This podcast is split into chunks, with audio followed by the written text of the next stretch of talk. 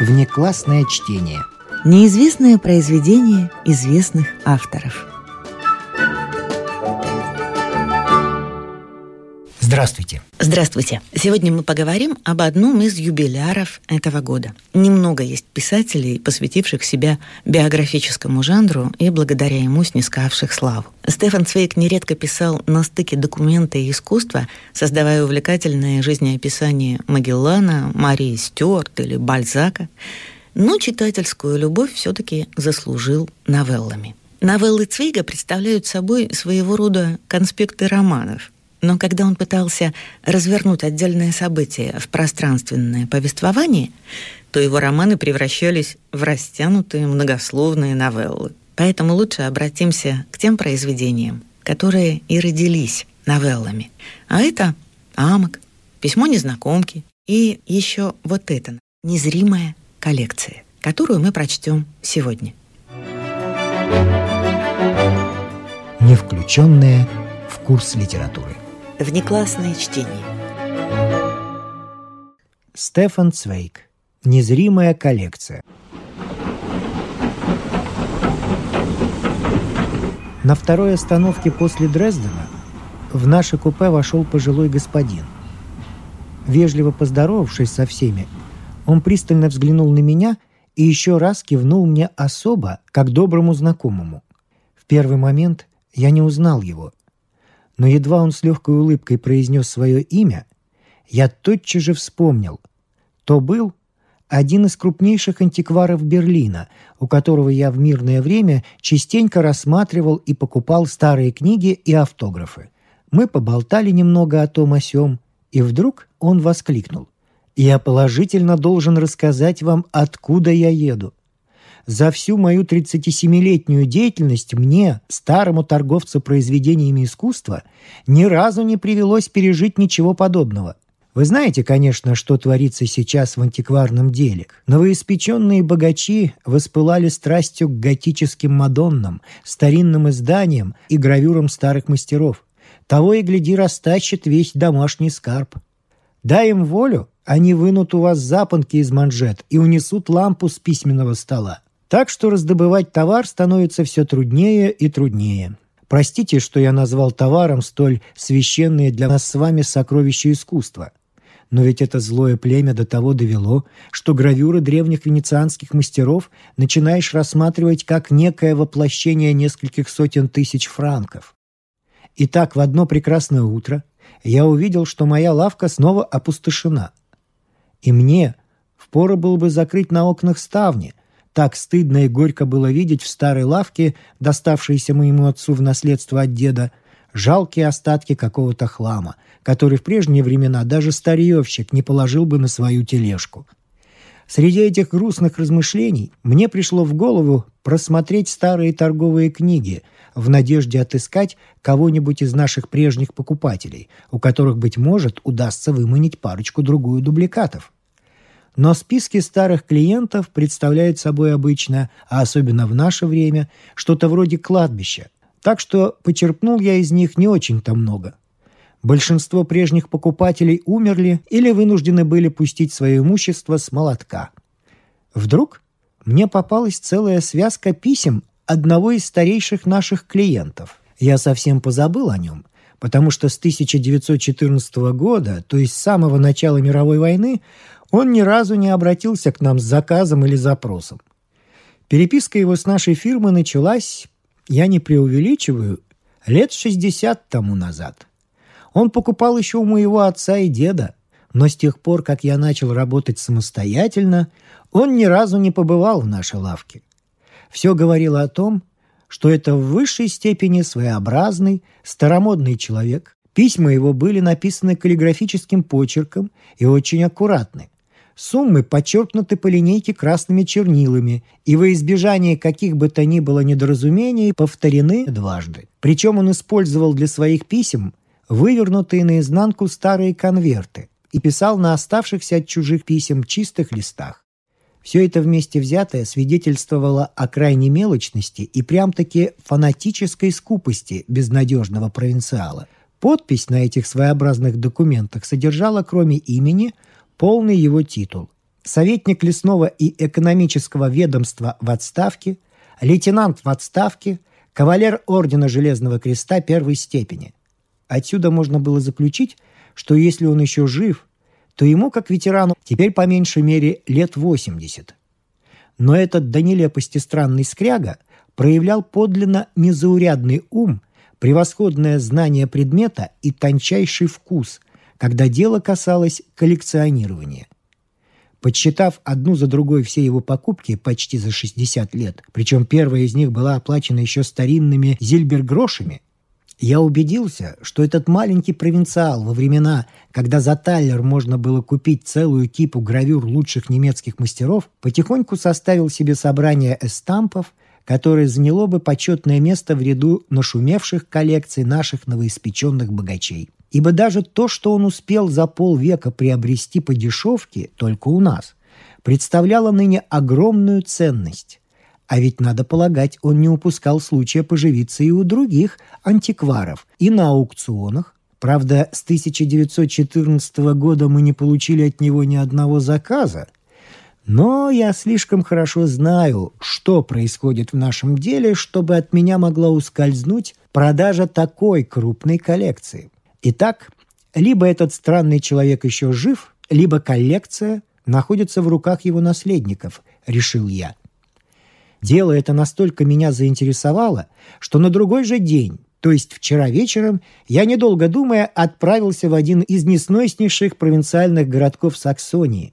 И когда я плелся с маленькой станции по главной улице, мне казалось просто невероятным, чтобы где-то здесь, среди этих пошлых домишек с их мещанской рухлядью, мог жить человек, обладающий безупречно полной коллекцией прекраснейших афортов Рембранта, гравюр Дюрера.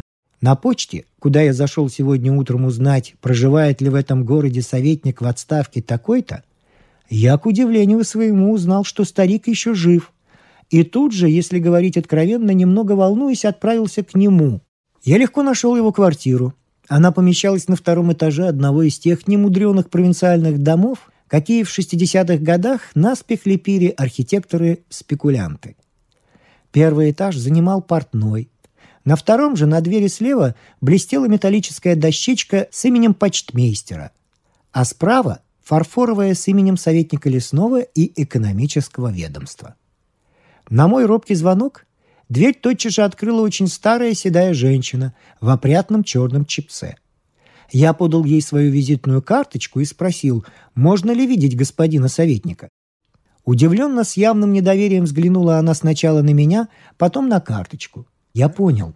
В этом захолустье, в этом старомодном провинциальном доме приход постороннего человека был, как видно, целым событием.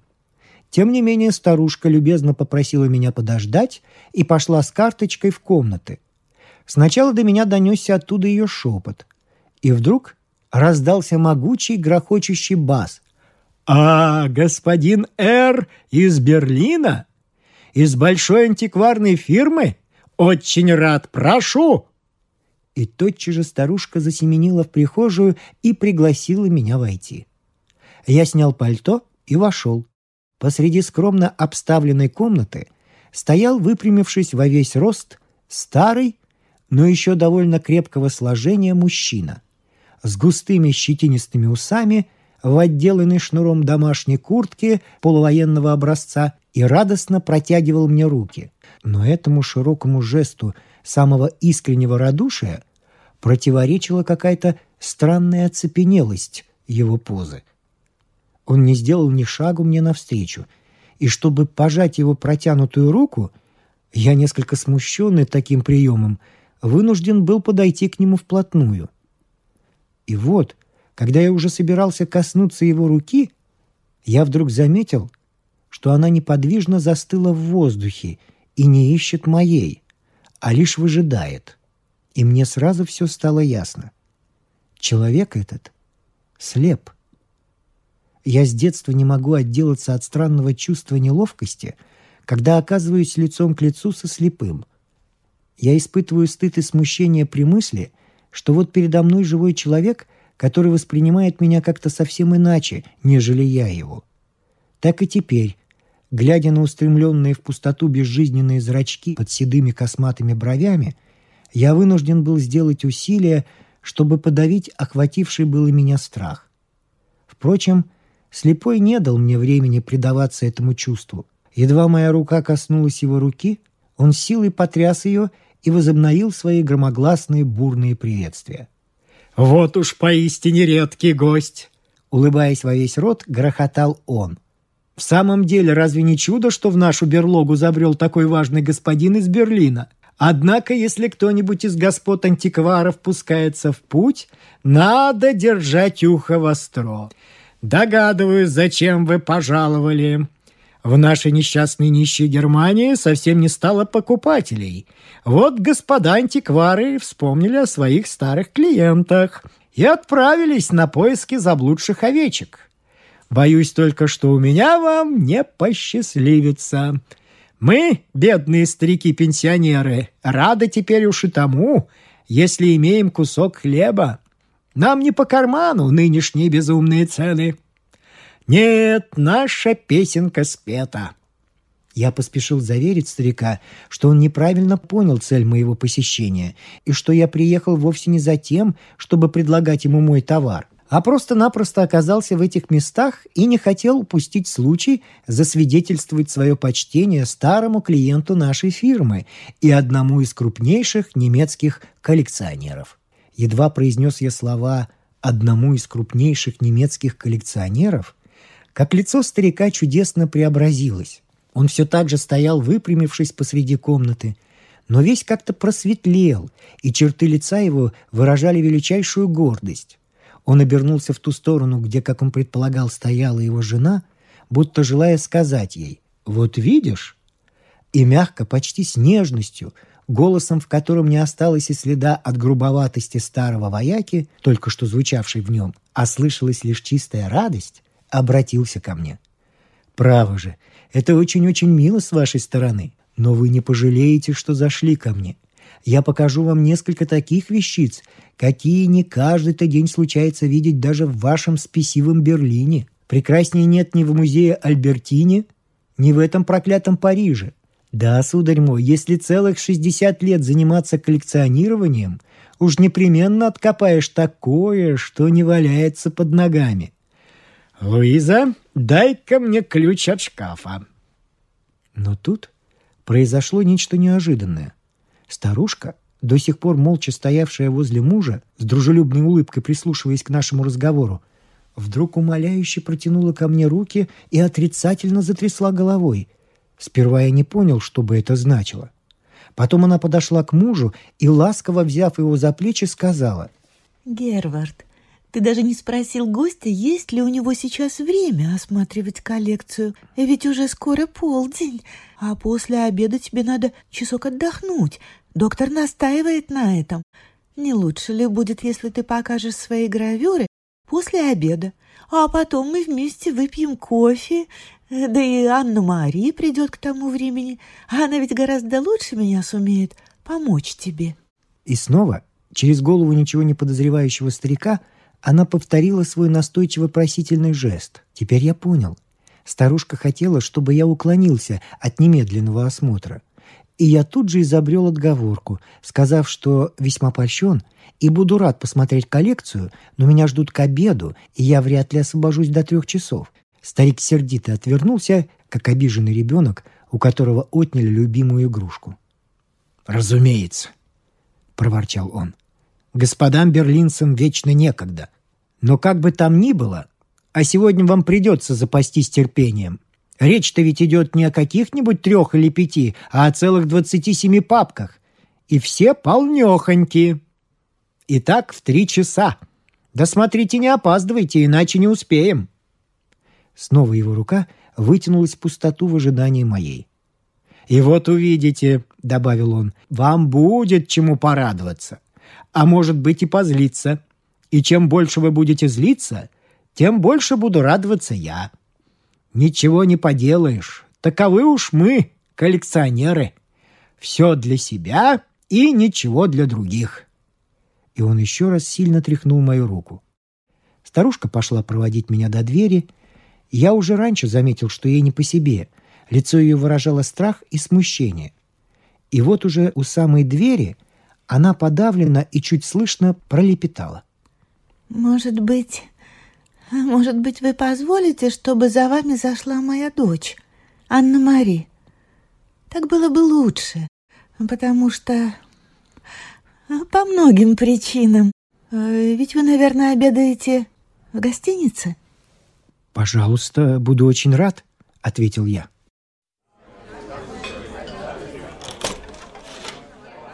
И действительно, час спустя, только я кончил обедать, в маленький ресторан при гостинице на рыночной площади вошла, озираясь по сторонам, немолодая, просто одетая девушка. Я подошел к ней, представился и сказал, что готов идти осматривать коллекцию. Она вдруг покраснела и, точно так же смутившись, как ее мать, попросила меня сначала выслушать несколько слов. Сразу было видно, что ей очень тяжело – когда, стараясь пересилить смущение, она делала попытку заговорить, краска еще ярче разливалась по ее лицу, а пальцы нервно теребили пуговицы на платье. Но вот, наконец, она все-таки начала, запинаясь на каждом слове и все больше и больше смущаясь. «Мне послала к вам мать. Она мне все рассказала, и мы... Мы... У нас к вам большая просьба. Мы... Мы хотим вас предупредить раньше, чем вы пойдете к отцу. Отец, конечно, будет вам показывать свою коллекцию, а она, видите ли, она уже не совсем полна. Некоторых гравюр уже нет. И, к сожалению, очень многих. Девушка перевела дух и вдруг, взглянув мне прямо в глаза, быстро проговорила. «Я буду с вами вполне откровенна. Вы же знаете, какие сейчас времена, вы поймете? Когда началась война, э, отец ослеп. У него и прежде не раз бывало плохо с глазами, и от тревог он совсем лишился зрения. Дело в том, что, несмотря на свои 76 лет, он во что бы то ни стало желал участвовать в походе на Францию, а потом, когда оказалось, что армия движется далеко не так быстро, как в 1870-м, он просто из себя выходил и уже ослеп совсем. Он еще очень бодр и недавно мог целыми часами гулять и даже ходил на охоту, но теперь он навсегда лишился этого удовольствия и Коллекция — единственная оставшаяся у него в жизни радость. Он ежедневно просматривает ее, то есть он ее не видит, конечно, он уже ничего не видит, но каждый день после обеда достает все папки и один за другим ощупывает эстампы в одном и том же неизменном порядке, который он помнит наизусть. Ничто другое не интересует его, он заставляет меня читать ему вслух все газетные сообщения об аукционах, и чем выше указаны там цены, тем больше он радуется, потому что, видите ли, в этом весь ужас. Отец не понимает, какое сейчас время и что творится с деньгами. Он не знает, что мы всего лишились, и что на его месячную пенсию не проживешь теперь и двух дней. А тут еще у моей сестры погиб на фронте муж, и она осталась с четырьмя малышами. Он ничего, ничего не знает о наших затруднениях. Сначала мы экономили на чем только можно. Экономили еще больше, чем прежде, но это не помогло. Потом мы стали продавать вещи. Его коллекцию мы, разумеется, не трогали. Продавали свои драгоценности, но... Ой, боже мой, это были такие пустяки. Ведь целых 60 лет отец каждый сбереженный грош тратил только на гравюры. И вот настал день, когда нам уже нечего было продать. Мы просто не знали, что делать, и тогда, тогда мы с матерью, мы решили продать одну гравюру. Сам он, разумеется, ни за что бы не позволил, но ведь он не знает, как тяжело жить. Он понятия не имеет, как трудно сейчас достать из-под полы хоть немного провизии. Не знает он и того, что мы проиграли войну и отдали французам Эльзас и Лотарингию. Мы не читаем ему об этом, чтобы он не волновался. Вещь, которую мы продали, оказалась очень ценной. Это была гравюра на меди Рембранта. Нам дали за нее много тысяч марок. Мы думали, что этих денег нам хватит на несколько лет. Но вы же знаете, как тают теперь деньги. Мы положили их в банк, а через два месяца от них уже ничего не осталось. Пришлось продать еще одну гравюру. Ну, а потом еще одну. И каждый раз торговец высылал нам деньги лишь тогда, когда они теряли свою ценность. Попробовали мы продавать с аукциона, но и тут, несмотря на миллионные цены, нас умудрялись провести. За время, пока эти миллионы доходили до нас, они превращались э, в ничего не стоящие бумажки. Так постепенно ушли за бесценок все лучшие гравюры. Осталось всего несколько штук. И все ради того, чтобы не умереть с голоду, а отец ничего и не знает. Потому-то мать сегодня так испугалась, когда вы были у нас. Стоило отцу показать вам папки, все тут же обнаружилось бы. Старые паспорту, он все их узнает на ощупь. Мы вложили вместо проданных гравюр копии или похожие на них по форме листы бумаги. Так что, трогая их, отец ни о чем не догадывается. Это ощупывание и пересчитывание гравюр, он помнит их все подряд, доставляет ему такую же радость, как бывало, когда он их видел зрячими глазами. К тому же в нашем городишке нет ни одного человека, которого отец считал бы достойным видеть его сокровищем. Он так страстно любит каждую гравюру, что у него, наверное, сердце разорвалось бы от горя, если бы он узнал, что все они давным-давно уплыли из его рук. С тех пор, как умер заведующий отделом гравюр на меди Дрезденской галереи, вы первый, кому он пожелал показать свою коллекцию, и я, я прошу вас, она вдруг протянула ко мне руки, и глаза ее наполнились слезами. «Мы очень, мы очень вас просим, очень. Пожалейте его, пожалейте нас. Не разрушайте последнюю его иллюзию. Помогите нам поддержать его веру в то, что все гравюры, которые он будет вам описывать, существуют. Одно подозрение, что их нет, просто убьет его. Может быть, мы дурно с ним поступили, но нам ничего другого не оставалось. Надо же было как-то жить, и... Разве человеческие жизни? Разве четверо сирот? Не дороже картинок?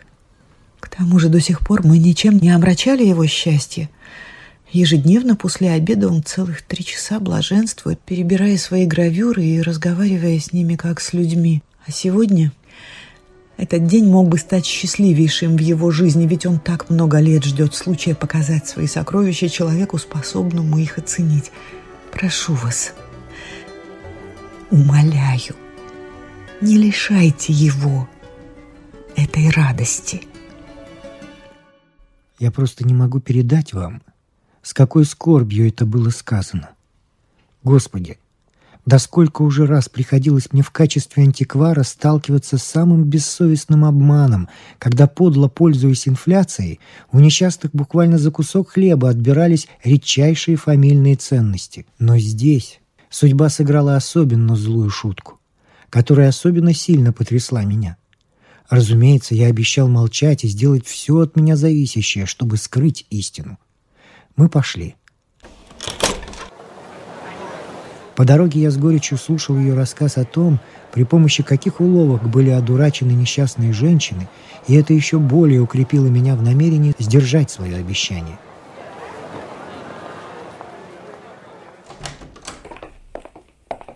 Не успели мы взойти по лестнице и взяться за ручку двери, как из комнаты послышался радостно грохочущий голос старика. «Входите, входите!» Должно быть, со свойственной слепым остротой слуха он уловил звук шагов, когда мы еще подымались по ступеням. Гервард даже не вздремнул сегодня. Так ему не терпится показать вам свои сокровища. С улыбкой сказала старушка. Одного единственного взгляда дочери оказалось достаточно, чтобы успокоить ее относительно моего поведения. На столе уже были разложены груды папок, и, едва почувствовав прикосновение моей руки, слепой без лишних церемоний схватил меня за локоть и усадил в кресло. Вот так. И начнем, не мешкая. Так. Просмотреть надо очень много, А ведь господам берлинцам вечно некогда. Угу. В этой папке у меня дюрер, довольно полный, как вы сейчас убедитесь, и одна гравюра лучше другой. А впрочем, сами увидите. Смотрите. И он раскрыл первую папку. Вот его большая лошадь.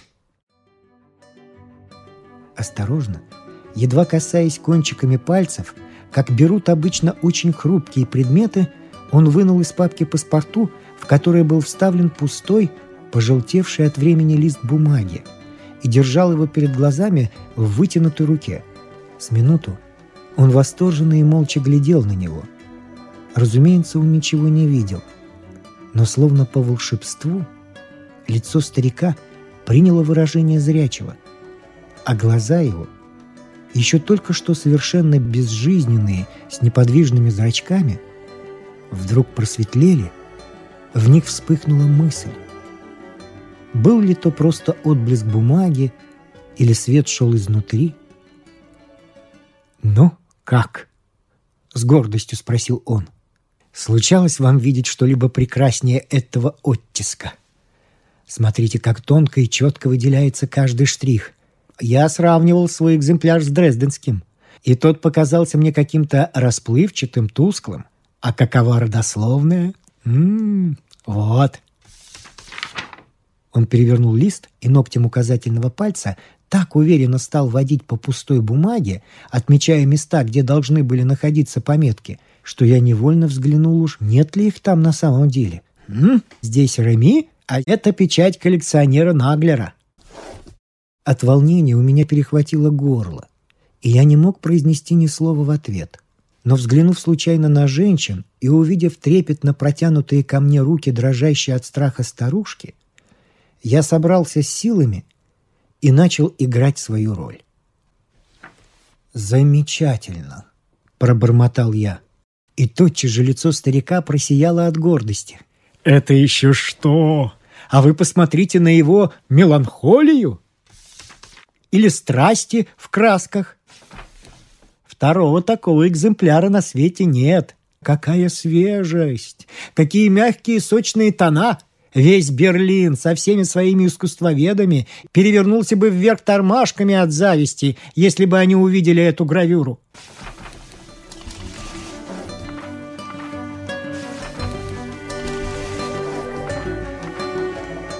Бурные, торжествующие потоки его слов изливались целых два часа. Нет, я не берусь описать тот поистине мистический ужас, который я пережил – пока просмотрел вместе с ним сотню или две пустых бумажек и жалких репродукций. Незримая, давным-давно разлетевшаяся на все четыре стороны коллекция продолжала с такой поразительной реальностью жить в воображении старика, что он ни секунды не колеблясь, в строгой последовательности и в мельчайших подробностях описывал и восхвалял одну за другой все гравюры – для этого слепого, обманутого и такого трогательного в своем неведении человека она оставалась неизменной, и страстная сила его видения была так велика, что даже я начал невольно поддаваться этой иллюзии. «Наконец-то встретился мне понимающий человек!» Торжествующе обернувшись в сторону женщин, ликовал он. И, наконец-то, наконец-то вы можете убедиться, как ценны мои гравюры. Вы не верили, ворчали на меня, что я ухлопывал на свою коллекцию все деньги. Правда, 60 лет я не знал ни вина, ни пива, ни табака, ни театра, ни путешествий, ни книг, а только все копил и копил на покупку этих гравюр. Но погодите, вы еще будете богаты, когда меня не станет. Вы будете так богаты, как самые большие богачи в Дрездене. И тогда-то вы помянете добрым словом мое чудачество. Но пока я жив, ни одна гравюра не выйдет из этого дома. Сначала вынесут меня, а уж потом мою коллекцию». И он нежно, словно живое существо, погладил опустошенные папки. Я с облегчением вздохнул, когда, наконец, ему все же пришлось очистить стол для кофе, и лже-коллекция была убрана. Но как ничтожен был мой виноватый вздох облегчения по сравнению с бьющей через край радостью и веселым задором этого словно на 30 лет помолодевшего старика. А когда я сказал, что мне пора уходить, он прям-таки испугался. Надувшись и топнув, как упрямый ребенок ногой, он заявил, что это не дело, что я не просмотрел и половины всех гравюр. Немалого труда стоило женщинам убедить его не задерживать меня, говоря, что я могу опоздать на поезд. Но когда после отчаянных пререканий старик вынужден был согласиться и наступили минуты прощания, он совсем растрогался. Взяв меня за руки, он нежно со всем красноречием, на какое способны пальцы слепого, провел ими до самого запястья, как бы пытаясь таким образом узнать обо мне больше и выразить мне свою любовь сильнее, чем могли бы сделать любые слова.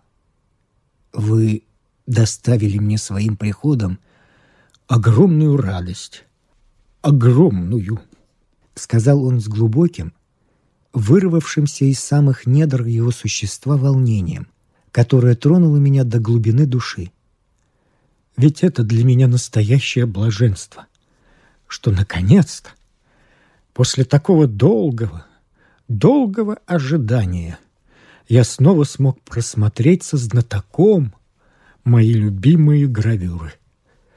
Но знайте, что вы не зря навестили слепого старика — Даю вам слово, жена в том свидетельница, что добавлю к своему завещанию еще один пункт, согласно которому право на распродажу моей коллекции будет принадлежать вашей почтенной фирме.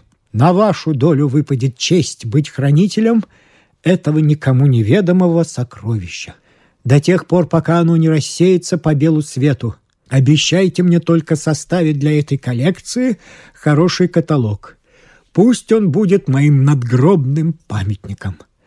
Лучшего мне и не надо.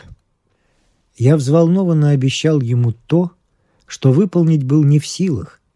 И снова в мертвых зрачках его блеснула жизнь. И я почувствовал, как страстно желает он зримо представить себе мой облик, когда рука его стиснула мою в знак прощания – и признательности. Обе женщины проводили меня до двери. Опасаясь чуткого слуха слепого, они не решались произнести ни слова. Но зато какой горячей благодарностью сияли их полные слез глаза. Как во сне спустился я вниз по лестнице. По правде говоря, мне было стыдно.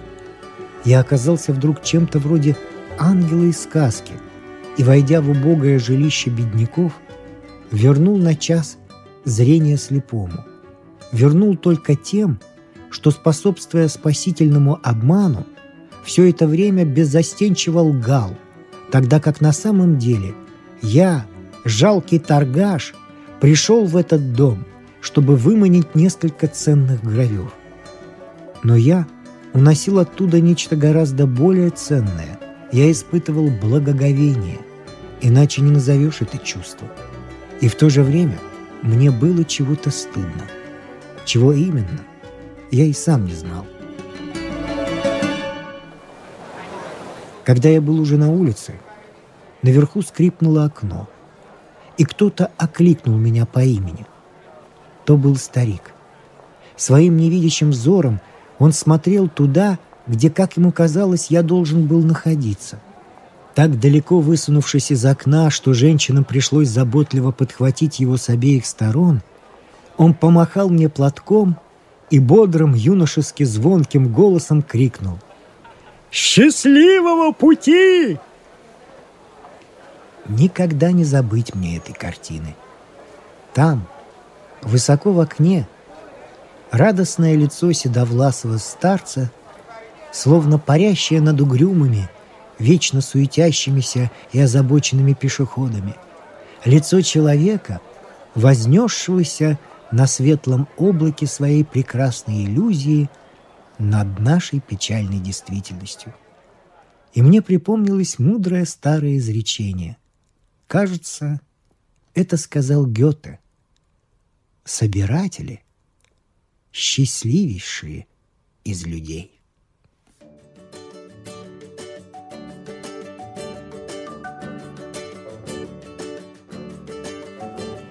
Прозвучал рассказ Стефана Цвейга «Незримая коллекция». С вами прощаются актеры Наталья Щеглова и Вадим Гросман. Музыкальный редактор Виктор Петров. Слушайте нас в Spotify, на платформах CastBox, Яндекс.Музыка, Apple Podcast и других. Самых маленьких слушателей мы приглашаем побывать в гостях у книжки. Подкаст Латвийского радио 4.